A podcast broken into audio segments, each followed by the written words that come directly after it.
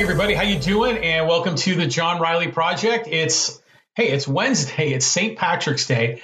Um, hope you're having a great day. And if you're watching on the live stream right now, you're probably wondering where in the hell am I? Um, and I'm on a road trip. And so the background that you're seeing in this video right now is I'm in an Airbnb, and I'm in an Airbnb in Bullhead City, Arizona. And I was I think I hinted at this on my last podcast where I sometimes get a feeling that I just got to get away, get out. And because I work from home and live from home and I'm always home and there's the the pandemic, so I'm not out as much as I normally would. Um, and I've kind of gotten into a habit of probably being a little bit too much of a homebody well, I decided that I was going to go away for a few days and kind of take my own little personal sabbatical. Um, Mike Ryan on the live stream chiming in already. Roar! Yeah, so uh, the heart of the lion right there, Mike Ryan. Um, but, anyways, yeah, I just wanted to get away and I wanted to break my rhythm. I needed a pattern interrupt. Um, and I've done these sabbaticals in the past, and and I did one in August and another one in October, and it was really helpful during this whole COVID crisis. And now I'm, you know, continuing, uh, you know, what works. And so I'm here again, and we're gonna we're gonna talk about um, the immigration. You know, the, the there's a crisis at the border already on the live stream. A couple of other people chiming in. Uh, Biden wants more spending. He's a radical. Well, Trump spent a hell of a lot too. Um, we're going to get into Biden and Trump, and we're going to talk about immigration and a lot of things. I'm really interested in your thoughts and comments. I know immigration is a really hot topic for a lot of people. And I kind of have my own angle on immigration that's usually a little bit different than a lot of folks. And we're going to kind of go through this and break it down. But but I just want to tell you, you know, I'm on this road trip. I'm going to be here. I've never been to Bullhead City. Um, this is, you know, right near Laughlin, Nevada interesting city. I mean, I got here last night and I got the chance to go out during the day here. It's a uh, it's a desert town and it's right on the Colorado River. It's like this amazing river that goes through this desolate, dry place. And the Bullhead City area has been built up quite a bit, and there's a lot of new construction going on here. And I know there's probably a lot of people here that retired. I remember, I think President Trump came out here, so this is probably Trump country out here in Bullhead City. And so I'm going to poke my nose around. I'm going to be here until tomorrow morning, and then I'm going to head up to another Airbnb up in the central Nevada area. And this is just a really good time for me to kind of work on my business and work on some things that I needed just to get some separation and time to really focus on my projects, my tasks. And so here we are. So I wanted to keep the podcast rhythm going Monday, Wednesday, Friday at 2 because I know some of you like to chime in and join us on the conversation. So I'm bringing part of my podcast studio on the road. I have brought a, a, a really good USB microphone and I was experimenting with it and I was getting all kinds of background static. I know would have been annoying for you. So I'm using just a little microphone off my computer. It's not ideal, but hopefully you guys can all hear me well. But yeah, right behind me, this is like a little Airbnb. And for two nights, um, yeah, thanks, Pat. At least I made my bed this morning. Well, yeah, I, I made my bed.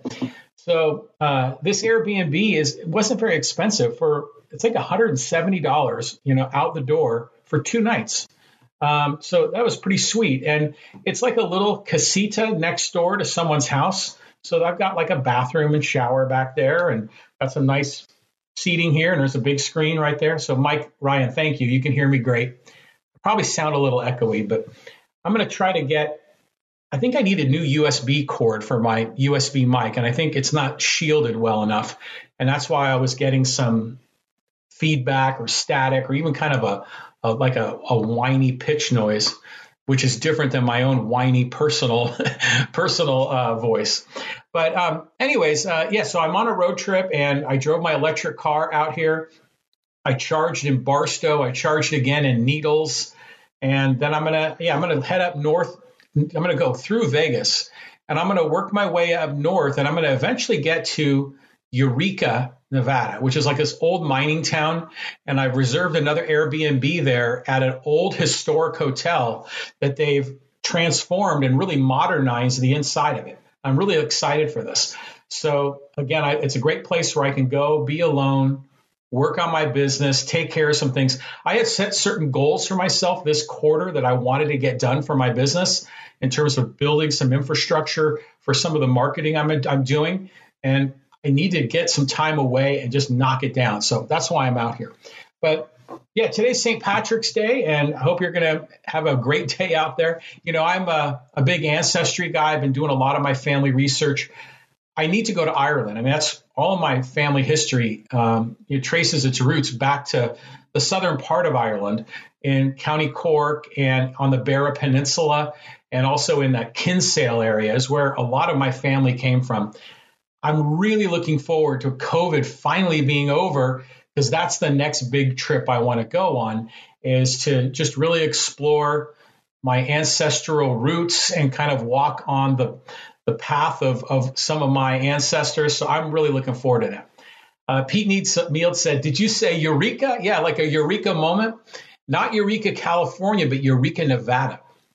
And it's on their moniker of a city is the friendliest town on the loneliness on the loneliest highway in the world. So it's that stretch of road, like right through the center. It might be Highway 50, I think. And I'm going to take my little electric car out into the desert. This is also part of my perverse joy of trying to drive my electric car in the most desolate places possible and seeing if I can get from charging station to charging station. And and it's almost like finding oases in the uh, in the desert. So looking forward to that. So I'll, on Friday, I'll do my podcast from Eureka and I'll show you the place. This Airbnb is nice. I mean, it's not the greatest place in the world. Uh, it's almost like a hotel room, really, but it's in someone's.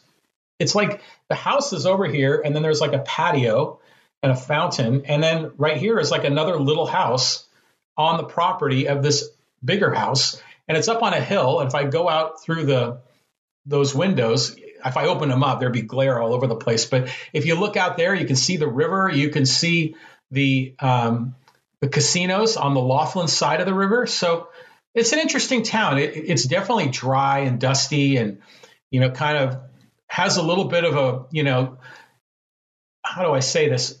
A it's it's not a soft town. the people here are strong people. They're tough people. I mean, they live in the desert, right? So um, I'm uh, I'm enjoying it. I'm learning. I've never been to this area before, and it was kind of a fun excuse to come out here. Pete Neal says loneliness is an understatement. okay, so I guess you've been on that road before. Um, yeah, so we're going to go exploring. I've been on Highway 80 a number of times as a child when my family would drive from San Francisco to Salt Lake City to visit my stepfather's parents. And that's a pretty lonely drive too, but at least there's a number of cities along the way. I think on Highway 50, it's going to be even more barren. So we'll see how that goes. Okay, so um, let's get into the immigration discussion. And you know, in this podcast, I like to talk about issues. Sometimes they're national in scope, sometimes regional or ultra local. Well, immigration obviously a big national issue, but you know we're in San Diego County, so this is a, a kind of a local issue too. It's important to us. There's um, Latino people all throughout San Diego County, um, so this is obviously a hot topic, and obviously depending on what political party you align yourself with, there's usually very different, strong differences of opinion on how immigration should be handled. But right now, the Republicans are are freaking out. there's there's uh, there's a crisis at the border, and there's children that are being backed up, and and oh my God, what has Biden done? And and then some of the national media are saying, well, now you know Biden wants to take his victory lap after he's you know signed this COVID relief bill, and all of a sudden he's got this problem at the border, and what should we do? And and the funny thing is, is that you know, Trump obviously changed some of the immigration policies, but he built part of the wall. He he um, he prevented, I think, a lot of the children from coming in, mostly because he used the pandemic as an excuse to not let people into America. Um, but really, you know, generally speaking, our immigration policy as a nation has been the same for decades. I mean, again, Trump made a few tweaks to it, but they weren't radical changes. I mean, he talked about this wall, but really, how much of a wall did he have built? And frankly, it wasn't even a wall; it was a fence. Um, but a lot of that fence that was constructed was just replacing a previous wall. It's not like they built 2,000 miles of wall. Um, so the immigration policy it, has been a cluster for a long time. Um, you know, we hear talk from um, you know to the different parties. We need comprehensive immigration reform, but it never changes, and it's always been this grudge match. And so now here we are. Now, so we have children that are backed up at the border, and there's a lot of people in in Mexico and Central America that I think had this mistaken belief that we get rid of Trump. Now we got Biden. Well, now they're going to let people in. But it's pr- proving not to be true. So before, with Trump's policies, remember, families came to the border, they couldn't get in. Parents were separated from children, which was tragic. Um, people were put in literally in cages, like chain link fence cages, and children separated from parents both in chain link fences. Well, now what Biden has done is, I guess he's relaxed a bit on the chain link fences and the, and, but really those cages were constructed when Biden was vice president, right? They were constructed under Obama. And then, of course, Trump used them, and then the Republicans and Democrats keep blaming the other guy. Well, you know, Obama built them. Oh no, Trump's using them. But see, it's it, it's they blame each other but they never solve the problem. So now what Biden is doing is he's getting, I guess, HHS involved, and now they're putting the children not in cages, but in detention centers. So it's it's a nice building, but the children are still detained there. They they can't travel, and what they're doing is they're trying to find parents and family that's in the United States that could maybe act as a sponsor to let them in. But a big part of the problem is is that a lot of the families that are here in America, and it might be an uncle or a cousin or an aunt or something like that, that might want to take this young child in, they're afraid to do it because they may have been here illegally, and, it, they figure if they raise their hand in a crowd and say, "I want to bring my nephew into the United States," they're afraid they're going to get deported.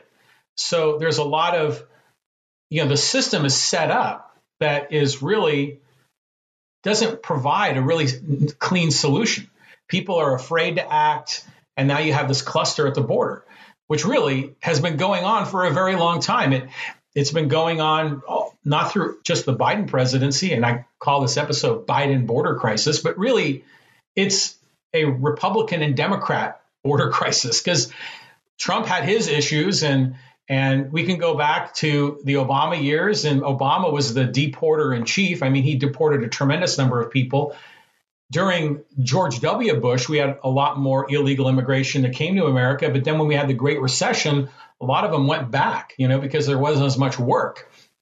So, you know, for the most part, a lot of these immigrants, if they come here illegally, they're coming here mostly to work, um, mostly to seek a better life. But in this case, we've got children and the story is just tragic because in Mexico, in you know Guatemala and other areas of Central America, there's like a tremendous amount of violence and, and gang violence, and it's disrupted their communities and their parents. You know, just want the best thing for their child. Some of them have taken their children to the border, hoping the family could cross together. In some cases, the parents have brought the children to the border, hoping that the child could be you know, essentially be an asylum case and then be picked up by an aunt or an uncle or a cousin. But there are also some cases of young children kind of traveling alone or or as part of a caravan. So it's really interesting what's going on. But if you think about it, you know, why is there tremendous violence in a lot of these Central American and Mexican towns? Well, a lot of it is the drug cartels and it's it's the gangs and it's because in America we have a war on drugs and because in America drugs are illegal but there's obviously huge demand for them so how do they get distributed you know through these these cartels through um, through through gangs and so they're the ones that are going in, you know these these violent we'll call them criminals are the ones that are creating all this disruption and all of this violence and murder and mayhem in a lot of these towns south of the border.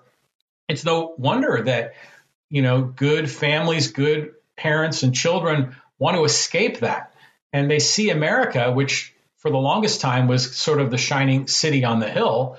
And now suddenly a lot of people are stuck at the border, including young children. And so it's turned in, well, it's not really turned into a mess. It's been a mess for a long time. And, and here we are. So now it's gotten to the point where President Biden is telling the Central Americans and the Mexicans, they're saying, you know, don't come. You know, we, we can't take you. Just just stay back in your village. Don't come to the border. Um, which then kind of goes back and it kind of reinforces the fact that really, if you take away a lot of the Trump bluster and a lot of the rhetoric and really kind of get down to the nuts and bolts of the policy, how big of a difference is there? between Trump and Biden. Know, Trump not only built part of the wall, but it was a tiny amount. And yeah, he made some adjustments to immigration policy during COVID, which was a convenient excuse. But, and he also, the other thing that I get down on Trump is that for a lot of people that were here legally, he took away their visas. So student visas, and they had to go back to their original country, which is the ironic thing from our Republican friends. They say, we we don't mind immigration. We just don't like illegal immigration. But then when immigrants are coming here legally, where they have a, a visa, whether it's a, an H-1B visa, you know, which gives them the ability to work in America, or if they come here on a student visa, Trump was essentially letting them expire or canceling them.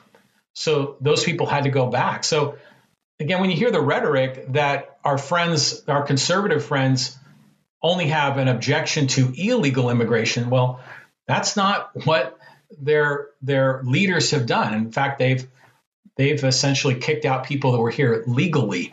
Um, so again, on the on the live stream here, Mike Ryan chiming in. Without regulating who comes here, our country ends up like the one these immigrants left, not just Mexicans, but people from other countries as well. Well, yeah, of course. Um, I mean, like look back at history, right? Um, in the late 19th century and the early 20th century, people from all over the world came to America. They flocked here in great numbers to seek opportunity, to escape oppression, to escape, you know, uh, horrible dictators that oppressed them and kept them in poverty. They came here to seek opportunity. And by the way, that was during the latter part of the, you know, essentially the time between the Civil War and World War One, and then even a bit beyond that. Huge numbers of people. That's the whole Ellis Island piece, right? They came here in massive numbers. And you know what? It was a huge success. America was transformed from a kind of a backwater colonial agricultural uh, country that was really only on the eastern uh, seaboard of the United States. And thanks to these immigrants, we settled the entire, um, you know, from sea to, si- to shining sea. They helped us settle it. They helped build our economy. Then we got into the Industrial Revolution, and there were jobs and opportunity, and the standard of living went up. I mean, immigration is good for the economy. Even if they come here as low skilled people, it's still good for the economy because there are low skilled jobs that need to be filled.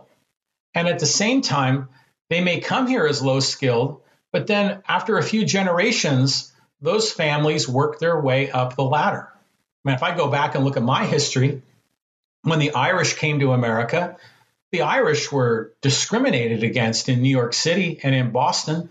The Irish had to take all the crap jobs.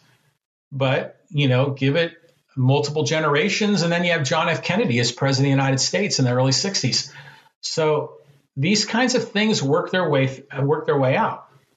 Um, Mike Ryan on the live stream says, My great grandparents came here in the early 1900s from Sicily, became Americans, helped build this country. Immigration is great for our economy. Exactly, Mike Ryan. Thank you. That's exactly my point. Good people from not just Ireland and not just Sicily, because um, great we have a huge immigration of Italians came, and the Germans came, and but on top of that, there was immigration from China that came to the United States, helped build the railroads um, in the western United States. You know, helped settle San Francisco. Um, we've seen immigrants from all over the world come here uh, voluntarily, with the exception, of course, of slavery, which I you can't really call that immigration. Um, but we've seen a great deal of immigration immigrants come here. Um, but what I'm getting at here is what's the solution to this problem? What, what should Joe Biden do? Um, and, you know, Joe Biden can't really wave a magic wand because he has to work with Congress. I think a lot of people think that, well, you can just sign an executive order and he only has so much latitude to do that. And even Trump tried to do a lot of it, and he had limits on what he could do alone. It, the like I said, the Republicans and Democrats they always talk about comprehensive immigration reform, and you know it's a question of do you secure the border first and then reform the immigration policy second, or do you reform immigration policy first and then secure the border second? And that's the fight amongst the Republicans and Democrats. So the Republicans want to secure the border first. That's a big reason why they elected Donald Trump. But A, they can't secure the border bulletproof.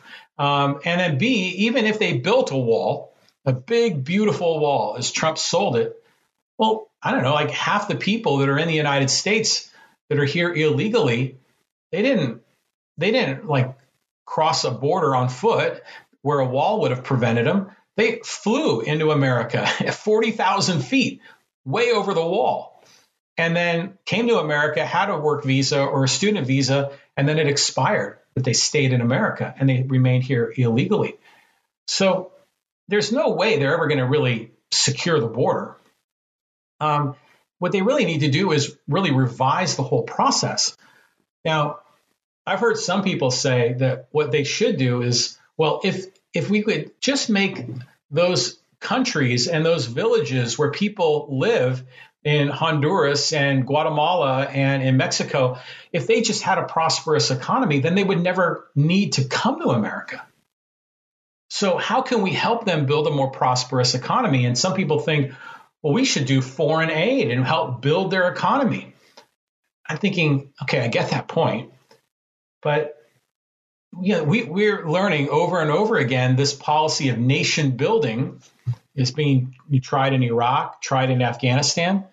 And that's really not the way to do this. Um, I'm, I'm of the belief that uh, the, the first thing they can do is just end the damn war on drugs. I mean, if they just ended that, then that pulls the rug out from underneath all of these um, these drug cartel guys, and suddenly people, if they want to buy drugs in America, they could buy it legally and they could buy it more safely. And then suddenly you don't have all of this drug trafficking done illegally in a black market where the whole all the, the business deals are enforced at the point of a gun. Um, and towns are disrupted and there's murder and mayhem. I'm not saying we should, you know, proliferate drugs across America, but if it were legal, it would be a way better situation. It would be way safer, not just in America, but also in cities and towns south of the border. Mike Ryan on the live stream says, right and left have to work together. They are doing a very poor job running this country. Can we really expect them to figure out immigration? Well, yeah, that's, I guess, my point. The Republicans and Democrats have been, you know, playing this political football game for decades, saying, we need comprehensive immigration reform. We need to secure the border. And then it never happens. And then this problem continues.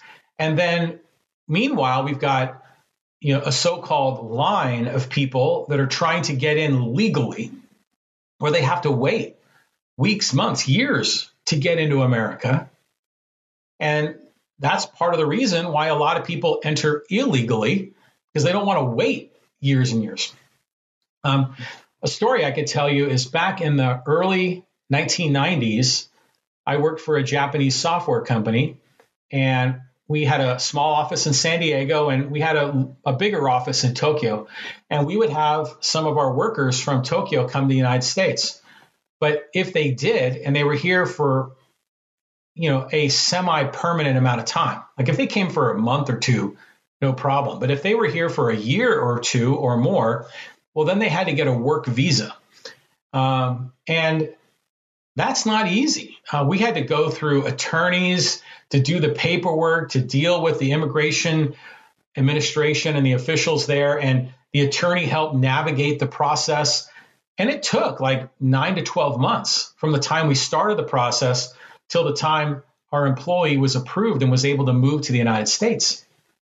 So when they make it that difficult, that overly regulated, then of course people are going to try to figure out alternative ways to come into America, in many cases illegally.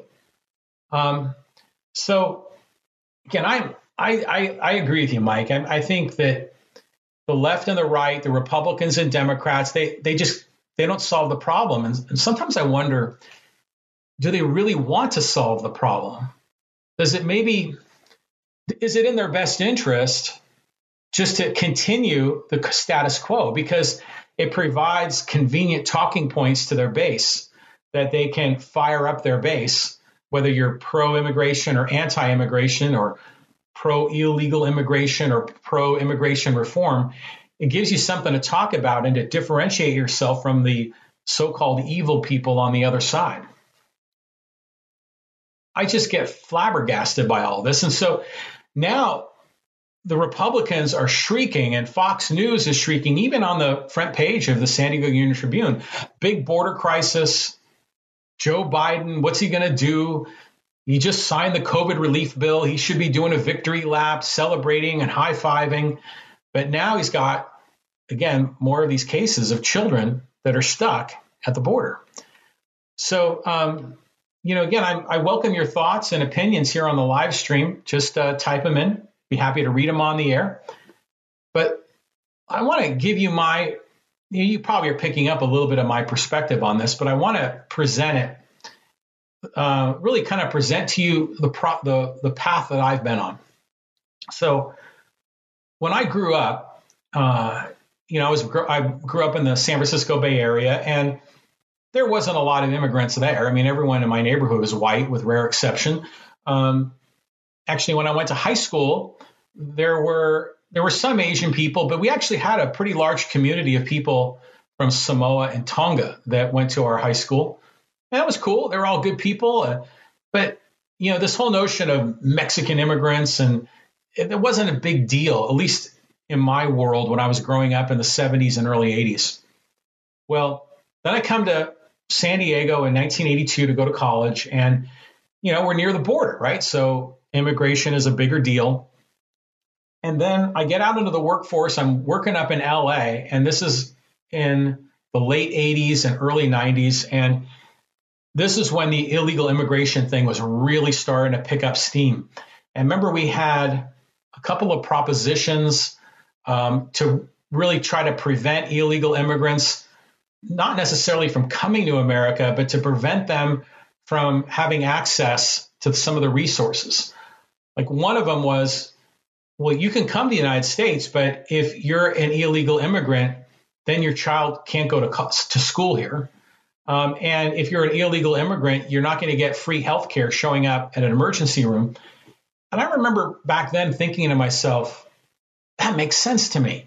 Um, they shouldn't be getting those benefits, but I don't necessarily have a problem with them coming.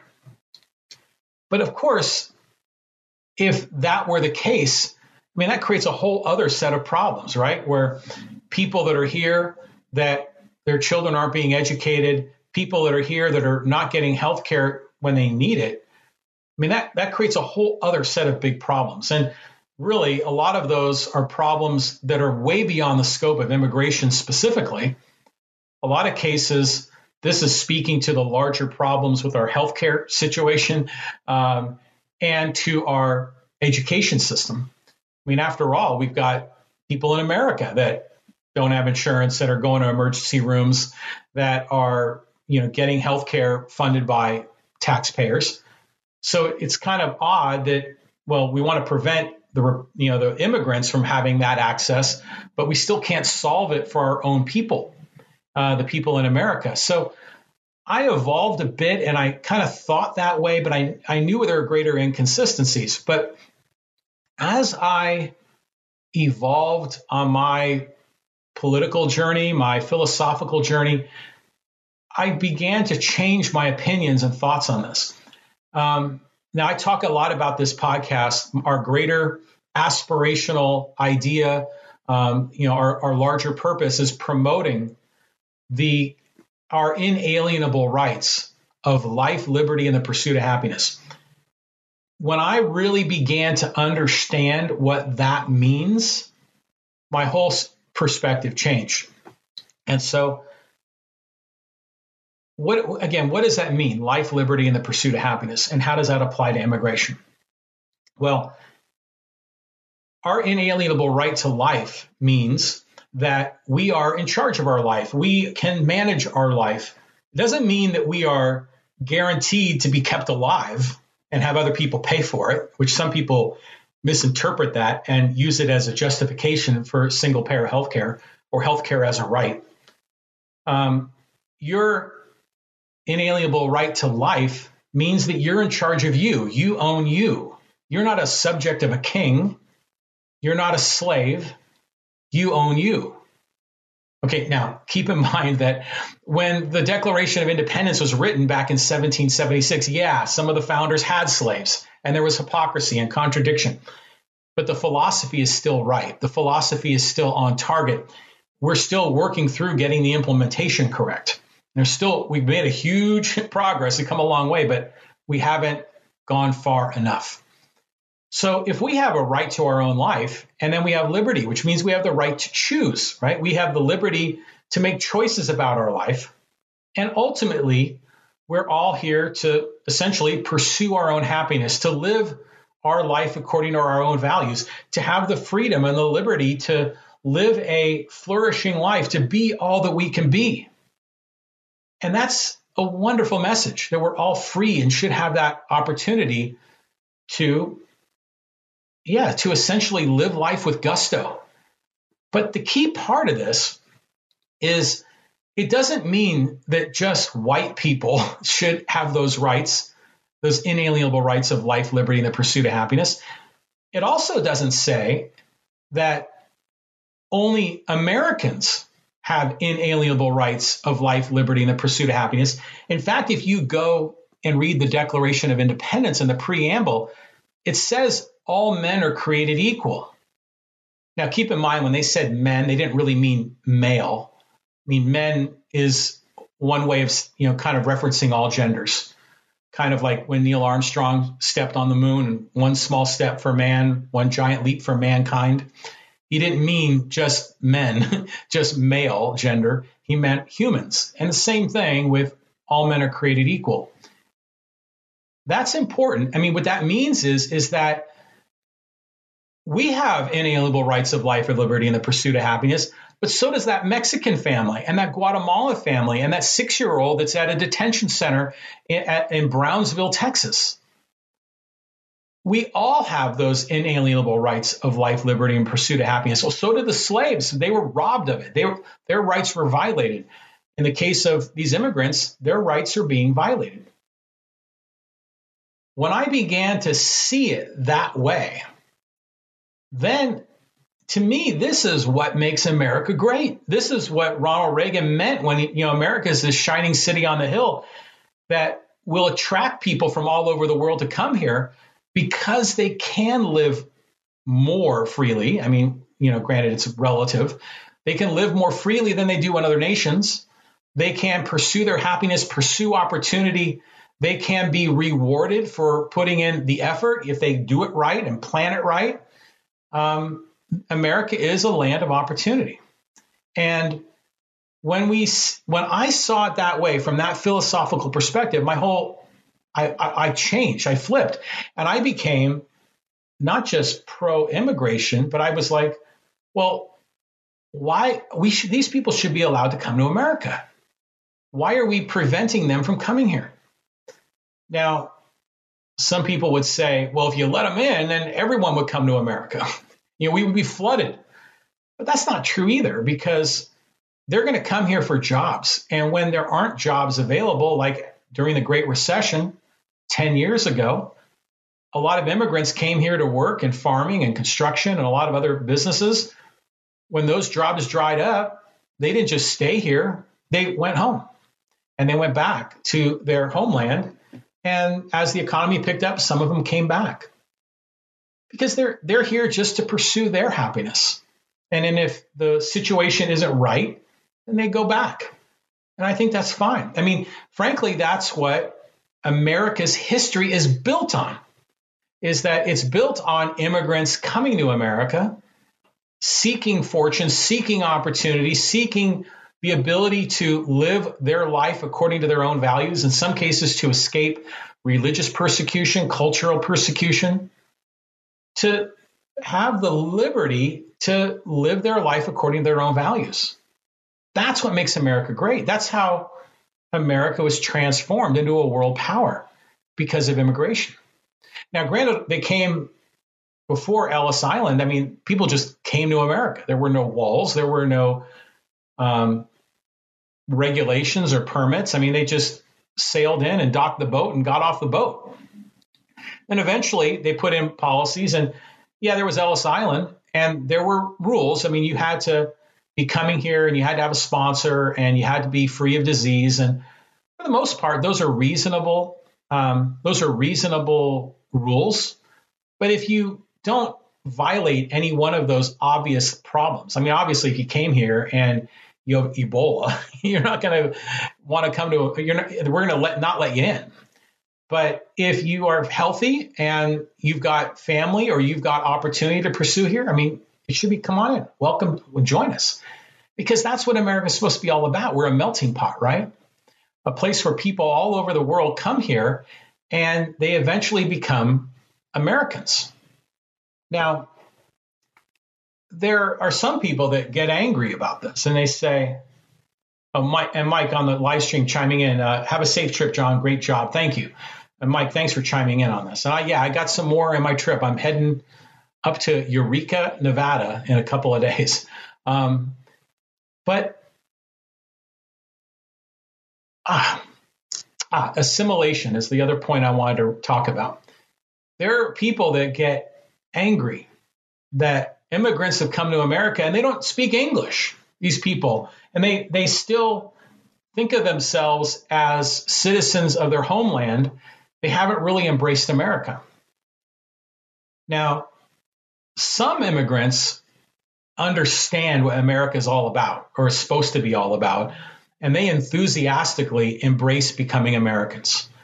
But yeah, there are some that come to America and they still kind of cling to their old way of life, their old culture, their own traditions, their own language. But those typically only last for the first generation of families. As their children are born, they become more Americanized. And as the grandchildren are born, they're as American as you or me, even though they might look a little different. So a lot of times assimilation, it doesn't happen in an instant. It takes time.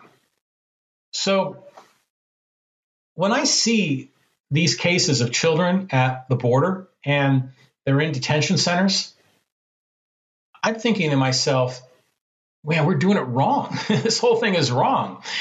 What they should be doing, as I said earlier, they should eliminate this war on drugs. So all the drug trafficking and violence and murder and mayhem south of the border, we pull the rug out from underneath those those gangs and cartels, and we'll probably see a lot more peace and less reason for people to escape all of the um, all the chaos, all of the violence you know, there would be people that probably would be content to stay where they are. But further, when people come to America, what we need to be doing is making the system easier, faster, and cheaper. Make it so it's like an Ellis Island where people can be processed quickly and move through rather than being backed up and waiting months or even years to get into the United States. If people want to come here and they are healthy and they're here to pursue a job and they've got family here. Well, you know, they also have inalienable rights of life, liberty, and the pursuit of happiness. those aren't just for you. Those aren't just for Americans. Those aren't just for white people. They're for everybody. That's the whole point of the age of enlightenment, you know, that our philosophers went through in the time between, gosh, when was it? Like maybe the 1500s to the early 1800s.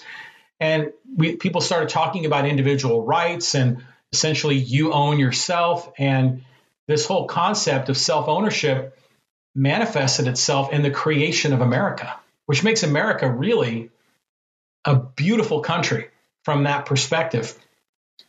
It's a beautiful country that was built on really moral ideas. Now, granted, the implementation has been flawed, but little by little, it's getting better. And we still have a long way to go. But the idea is right. And so I see this battle, this fighting between Republicans and Democrats. I see the problem not getting solved. I see the issue being used as a wedge issue, really as a distraction. I, have always been of the contention that Republicans and Democrats, if you really get beyond the rhetoric and beyond the noise and look at the policies that they vote on, they're largely the same. They're largely one party. They're probably 80 to 90% aligned on all the big issues on military, Social Security, Medicare. Yeah, sure, some of those parties might want to tweak it a little. You know, Paul Ryan and the Republicans wanted to tweak Medicare a little, but they didn't want to abolish Medicare. George W. Bush wanted to tweak Social Security a little bit, but he didn't want to abolish it. Um, Obama wanted to tweak military policy a bit, but he still wanted to have presence in the Middle East and military bases all around the world and, and have an offensive footprint. So these parties may have subtle differences of degree, but they are really of the same kind. They are really sharing a lot of the same philosophical perspective on a lot of these policies, but yet they can't solve immigration. And I think this is one of those cases that 10% where there is a difference. But then I also often wonder both of those parties get huge, huge money from donate, donors from corporate powers? Does the immigration system, the way it exists today, kind of play nicely for certain corporate powers? Is there an establishment interest in maintaining the status quo? Maybe. And maybe that's why there hasn't been very big change. But then now, so now Biden's president, and you think, well, what the hell? You know, is is this all his fault? Of course it's not. And you can point to Trump. Is this Trump's fault? And yeah, Trump stirred the pot. Trump made certain things worse. But really, this has been a problem that's been going back, you know, decades. Um, especially since the 1990s is really when a lot of the, at least the latest wave of illegal immigration fervor really started getting going. So, again, when you watch this play out in the news media, the cable news, they're going to cover it. And, you know, the right wing media is going to spin it one way and the left wing media is going to spin it another way. Just really think about how both of these parties have mostly kept the same policy in place. They've failed to solve the problem. And just like Mike Ryan was saying, we need to get the left and the right to come together. But they won't.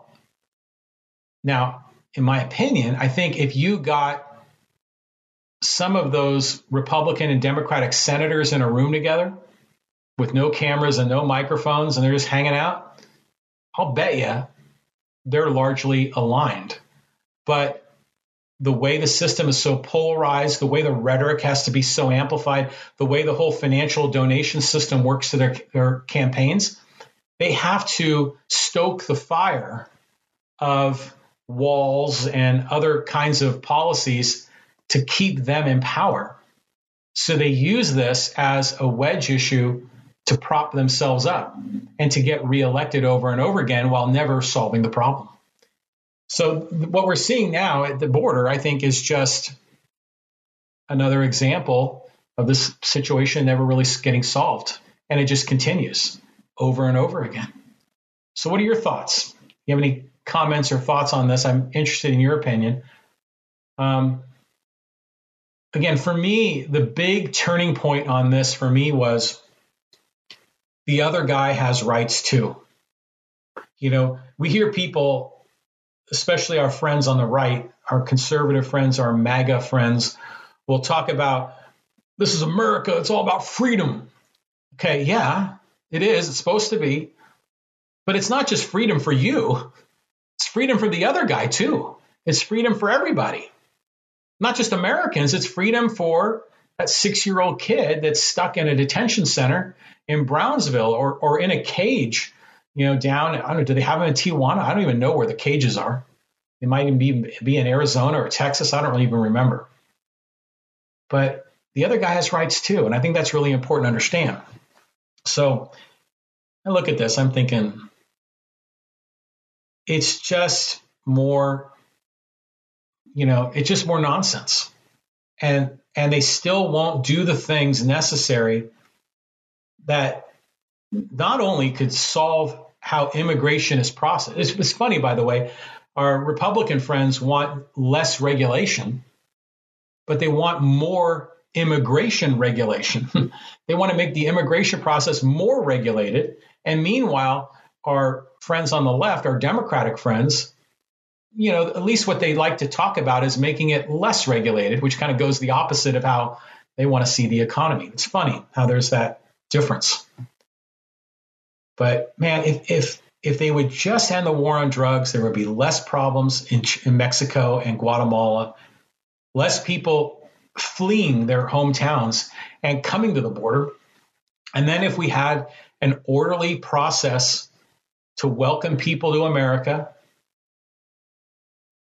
that was faster, cheaper, safer, easier, then we would have less illegal immigrants. We would have a we have a better flow of people into America. People would be documented. It would be a better solution. Now, immigration isn't just citizenship. I mean, we have to separate those two.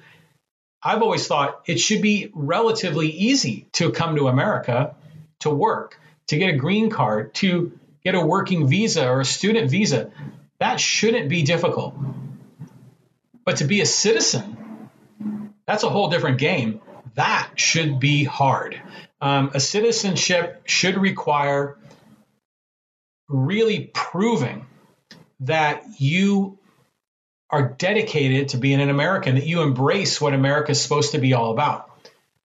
And I know to go through citizenship, you got to get tested. You have to go through tests. You have, you have to be in America for a certain period of time. I bet it'd be funny to ask some of our existing citizens to see if they could pass the citizenship test. And I'll bet you a lot of them would fail.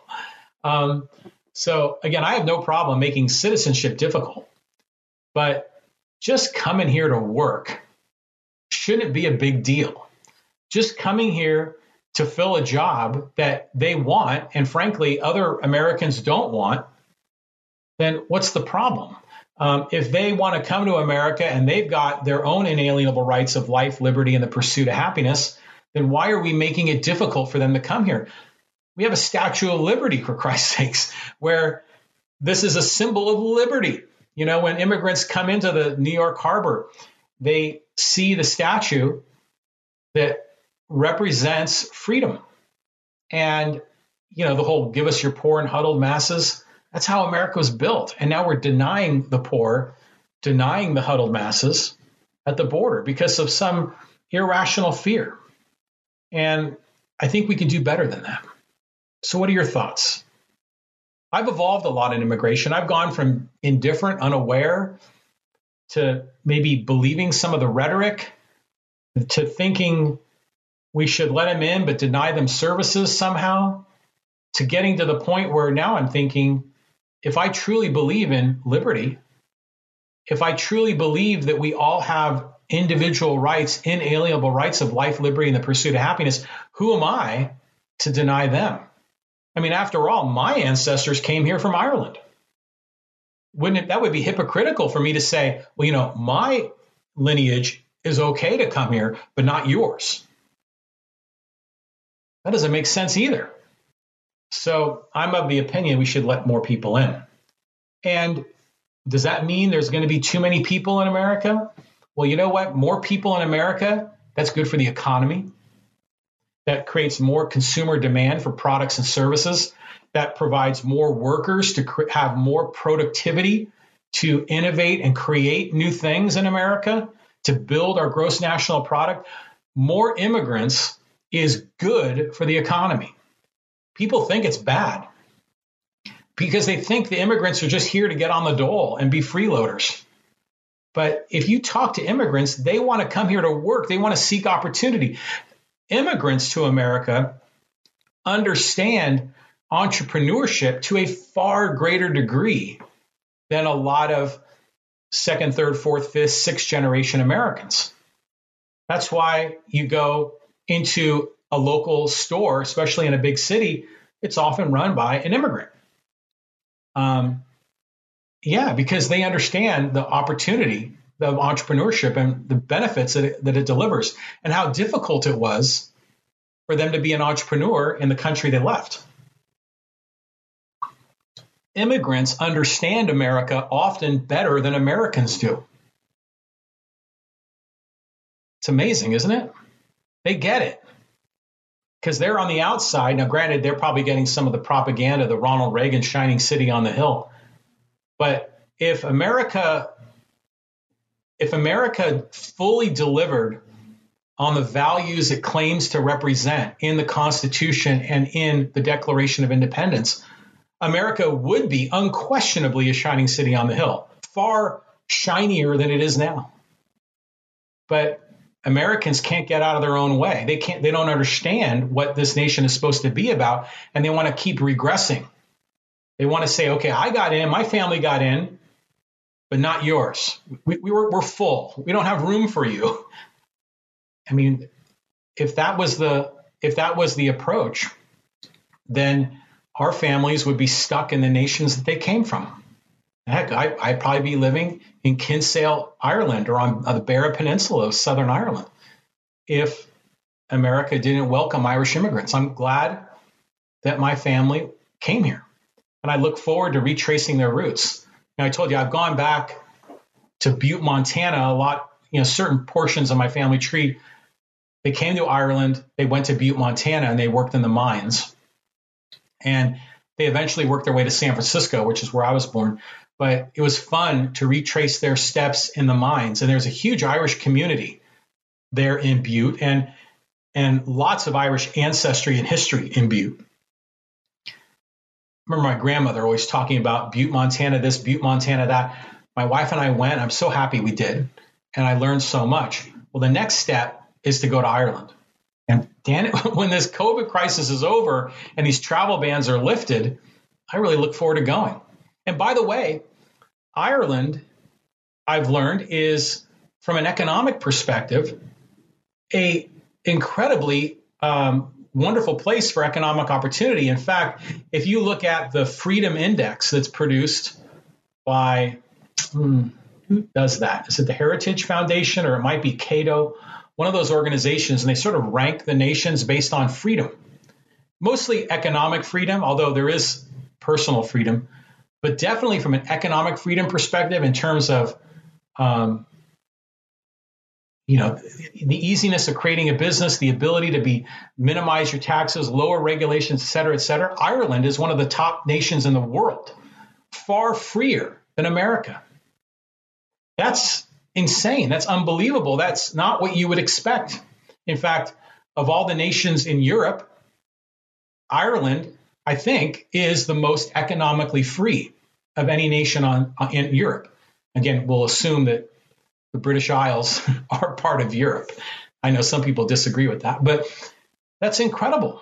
Um, so again, I look forward to going back, not just to walk in the on the footsteps of my ancestors, um, but also to learn about the way the Irish economy works and how it may, in fact, be very, very much better than it is here in the United States. Okay, um, let's get to a couple more things. It's a 54 minutes, so just, just a few minutes. So first of all, if you've been listening or watching this whole time, thank you. Thanks for listening. Thanks for watching. You can be of so much help if you can just support the podcast. If you think we deserve it, give us a thumbs up um, on Facebook or on YouTube. If you're listening on iTunes or social, on, on Spotify or if you're listening on Stitcher or Pandora, you know, go in there, leave a rating or even a review. Um, on my iTunes channel, I think we've got about six or seven uh, ratings, all five stars. And thank you for those of you that gave us those ratings. But there's only one review, and it's an it's a it's a positive review. I'm very thankful. But more of those reviews is really helpful because it builds credibility for the podcast. It helps us build the audience. So I try my best to give you content to share my thoughts and comments about things that are happening in our world and especially in our local world in San Diego and even in my hometown of Poway. I try to provide something of value to you. Well, the way you can return the favor is to leave a rating or a review, a five stars if you think we deserve it, and just write like a two or a three sentence review. It's really easy and it would make a big difference. So that's my plea to you. Um, okay, so um, it's St. Patrick's Day, right? So I'm in Bullhead City, Arizona. I'm on my road trip. I went out earlier today and got a couple of things at the store, and I passed by an Irish pub, and I'm thinking, hmm, should I go there tonight? Who knows? Is it going to be crazy in Bullhead City at an Irish pub on St. Patrick's Day? It might be. That might be reason to avoid it. so we'll see. But, anyways, I got two St. Patrick's Day quotes that I think will be fun to, to in, include or to conclude our podcast with. The first one is it's an Irish blessing. You know, there's a lot of Irish quotes that are kind of categorized that way. They're old fashioned sayings from Ireland, or sometimes they have their roots in, in the Catholic Church, or or just part of the whole Irish culture that have gone back, you know, hundreds and hundreds of years. But this is a great one. May your best day of your past be the worst day of your future. So that's an optimistic message, right? So hopefully all for all of us, we have great futures in front of us that we go out and conquer the world and live our life to the fullest, celebrate our inalienable rights of life, liberty, and the pursuit of happiness, be all that we can be, and achieve success so that our life becomes better and better. So, what a great blessing that is. And the second one is from American uh, general from World War II, Douglas MacArthur, who obviously a, an Irish name there. And Douglas MacArthur said, The best luck of all is the luck you make for yourself. This is a good one too, because I was going through a lot of other Irish quotes, and there's so much about luck and almost like luck is this magical thing that happens and and you know we live our life mostly driven by fate, that we have no control, that luck happens, and that's why some people are doing better than others. But MacArthur has an interesting perspective. He says the best luck of all is the luck you make yourself. Mean, some people think luck really is preparation and then good timing. So if you are prepared and the time is right, then that opportunity presents itself and then you can cash in, that you can seize the day. Well, that is, some people would say divine providence, that's luck. But really, we control our own luck to a great degree, to a far greater degree than I think a lot of people think, to a greater degree than we're willing to give ourselves credit for. So, the best luck of all is the luck you make for yourself. And that's Douglas MacArthur. So it's St. Patrick's Day. So um, go out there. We're all Irish today, right? So enjoy the day, enjoy the holiday, be safe. Um, you know, it, enjoy yourself. And it's springtime is coming, and the world is going to be great here soon. We get through COVID. I wish you all the best. This is the John Riley Project, episode number 214. We'll be back at you Friday from 2. And if I can pull this off, We'll be doing it from Eureka, Nevada on Friday at 2 o'clock. So we'll see you later, friends. Have a great day. Bye bye.